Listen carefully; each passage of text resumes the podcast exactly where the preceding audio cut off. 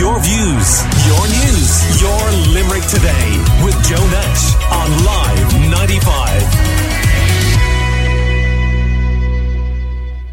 Now, have you heard the news from The Parish? Well, there's a new theatre experience happening on Nicholas Street. The Parish is a piece of promenade theatre which will have audience members strolling through Nicholas Street with performers recounting deep memories associated with the area. Joining us to tell us more about it, we have coordinator Monica Spencer. Good morning to you, Monica. You're very welcome. Good morning, Gillian. And we also have two wonderful performers. We have Demi Lyons and Megan O'Halloran. You're both very welcome to the studio as well. And thanks for coming in so early. And I'm sure you're having late night rehearsals and all that sort of carry on, are you? We are, yeah. Monica, tell us, promenade theatre. I mean, I haven't heard of this before. I've heard of kind of, what do they call that new fangled thing? Immersive theatre. Yes, and we definitely kept the word immersive out of all of our press information because suddenly everything is immersive, you know. Yeah. Mind you, you could describe parts of what we do in that way also. Promenade really means that you're walking. Yeah. So the audience walks with the actors or, you know, walks from place to place. In this case, the audience goes to four different venues and walks from St Mary's Cathedral, where the show begins. There's a lovely little piece of music there with soprano Eve Stafford. Then they go on to Nicholas Street. They're led by tour guides. They go into Limerick Youth Service, Nicholas Street Youth Space, where a very sweet 10-minute drama plays out, and that's been devised by some of the young people in Limerick Youth Service, and it's set, the whole play is set in a 1960s to a 1960s backdrop. And then the audience walks again to what is a fantastic small space in the building of the Alms House. It's not, you don't go into the Alms House on Nicholas Street, it faces on to Nicholas Street across from the Treaty Brewery. It's being used mainly as an art gallery at the moment. And we have an immersive audio piece there with two men who grew up in Castle Barracks in the 1960s and 70s.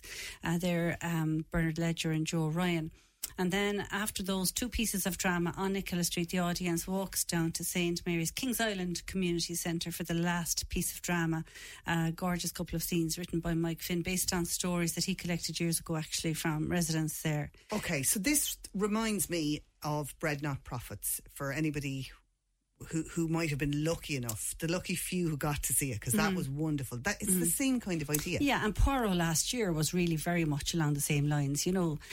So I suppose really what you're seeing in recent years is theatre coming out of the conventional space and going into everyday spaces. It's much harder to do, but certainly what you're saying is right. And also then the audience is connecting the space. In our case, it's very historical.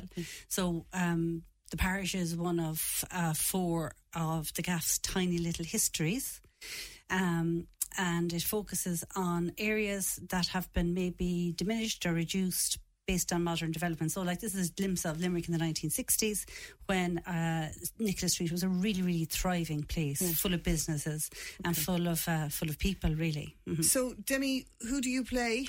I play my own character. Okay. And what sort of a character is that?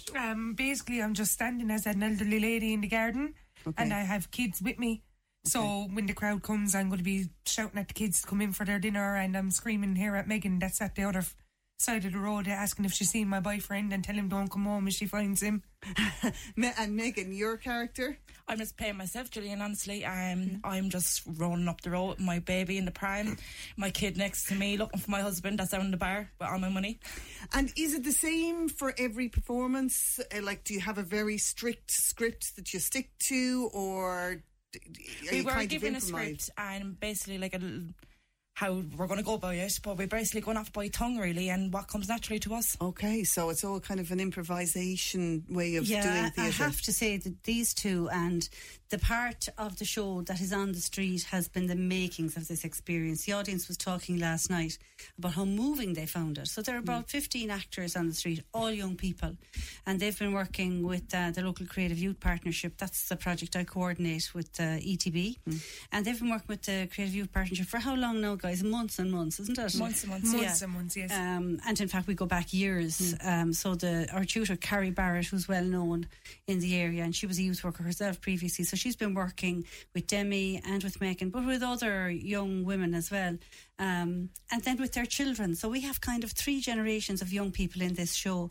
So Demi and Megan have between them three children, three very feisty young fellas. Carrie is out in the lobby at the moment minding them, so we got the easy part of the job this morning. So we have like toddlers, we have teenagers, and we have, you know, young adults. And that is the kind of age span that we work with in the local Creative Youth Partnership. And how many people can attend this at one time? Because obviously if you're doing a promenade theatre, you can't have, you know, too big a crowd, or they won't be able to hear everything. So 40 a night, unfortunately. Okay. No, 40 is not bad. And we split that into groups of two. So 20 at a time can go into the very small space in Limerick Youth Service and also into that little space on in the Alms House building. So 40 a night, but we're inundated with people asking us for tickets.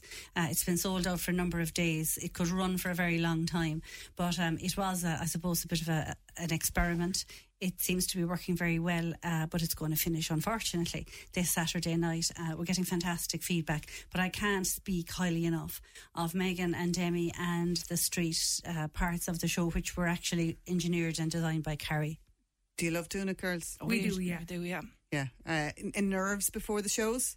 At the very start now, it was for the first night.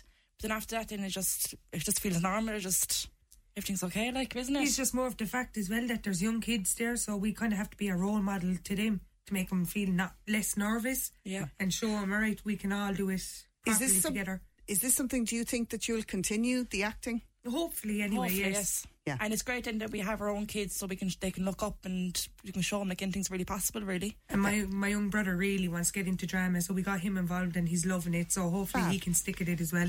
Any tickets left? Absolutely none. And can I just ask all the people I know to stop texting me for tickets?